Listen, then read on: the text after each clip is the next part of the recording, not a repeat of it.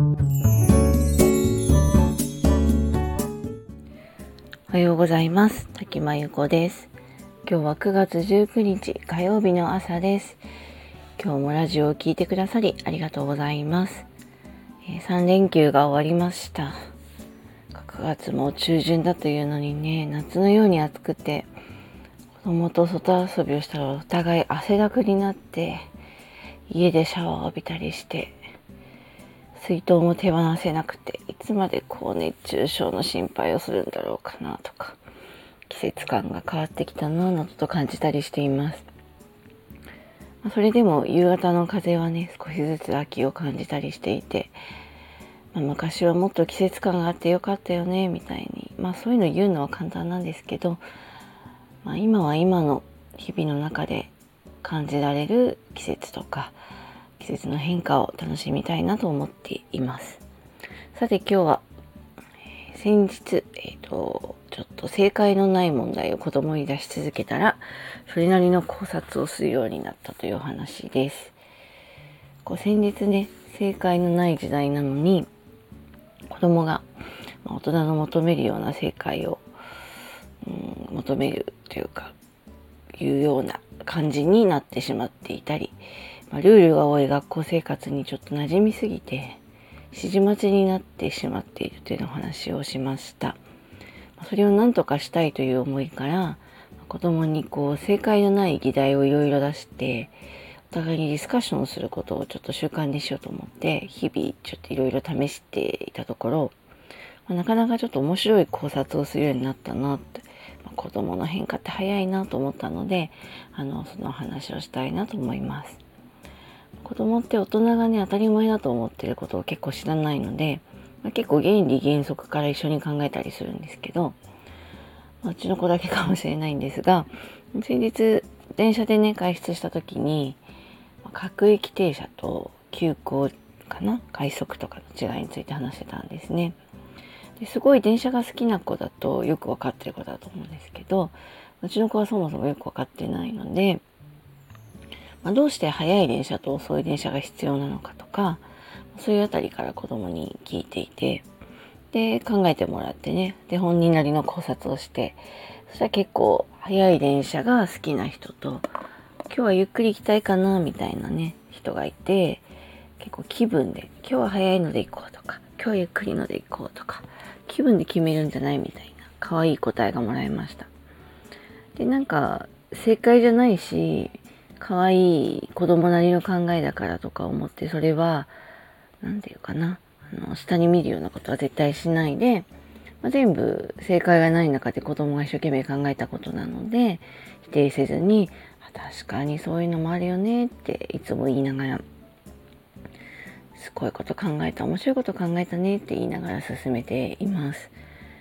で私が娘とやっているこのディスカッションは、まあ、人と違うことを言わなきゃいけばいけないっていうのが前提にしているので、人に先に意見を言われちゃうと、違うこと言わなきゃいけないんですよね。よく海外なんかでやってると思いますけど。なので、早く言った方が得です。じゃないと被っちゃうことも多いので、で、ちょっと無理やり感もあるんですけど、でもね、子供はもう先に言おうっていうのはちょっと分かってきた感じがします。で、その後に、あの、ちょっと電車にね、乗りながら電車の話で、もし具合の悪い人がいたとして、そういう人はこの各駅に乗るのか、早い方の快速とかに乗るのか、どっちに乗ると思うかって話をしたら、質問をしたら、ちょっと考えて、分かったとか言って。我慢できない時は、まあ、各駅で座っていくけど、多分、具合が悪い人は早く帰ってお家で休みたいだろうから、まあ、早い方の快速じゃないとか言って、まず言いました。ああ、なるほどね、とか思いながら、でもその後に、ボソッと言ったんですけど、そもそもさ、みたいな。具合が悪いなら、電車に乗るべきじゃないよね、みたいな。家で休んでた方がいいでしょ、みたいな。そんなのさ、具合が悪いのに、電車乗る方がおかしいよ、みたいな。もうそもそも論をちょっと反論してきまして、いや、結構面白いなと思って、あの、いや、なるほどね、と言って、あの、褒めたりしたんですけど、まあ、こうやって結構自分のね、頭で考えて、例えばその設定の中で考えるんですけど、設定そのものがおかしいんじゃないのって考えることもすごく大事だと思っていて、言われたことを何も疑問に思わずに、ただただ言われた通りにやるっていうのは、まあ、あの、ロボットみたいな優等生は作れるかもしれないんですけど、まあ、何か人と違う発想は絶対生まれないタイプになってしまうので、まあ、今はこうね、地域を得るだけならどんどんどんどん先取りできてしまって、まあ、いろんなこと知ってる小さい子たくさんいるんですけど、まあ、知ってるだけが全然偉いとは私は思ってないので、まあ、正解がないことを自分の頭で考えて、もやもやしても考え続けるみたいな。そういうことがとても大切だと思っているので、あの、娘とちょっと継続していこうかなと思っています。で、親もね、結構やると楽しいですよ、これ。あの、私たちも意外と固定概念みたいなのに、こう、さらされてるというか、囚われてるなっていうのをすごく感じて、あ、そんなこと思いつかなかったなって思わされることもたくさんあるんですよね。で、そうやって自分の頭がほぐされていくのもすごく新鮮だし、自分も一生懸命子供に負けないように、いろんなこと考えなきゃいけないし、勉強しなきゃっていうのも、まあ、刺激ももらうので、結構ね、大人にもいい訓練かなと。で、これはこうで、こういう答えが当たり前みたいに思わないことが大事で、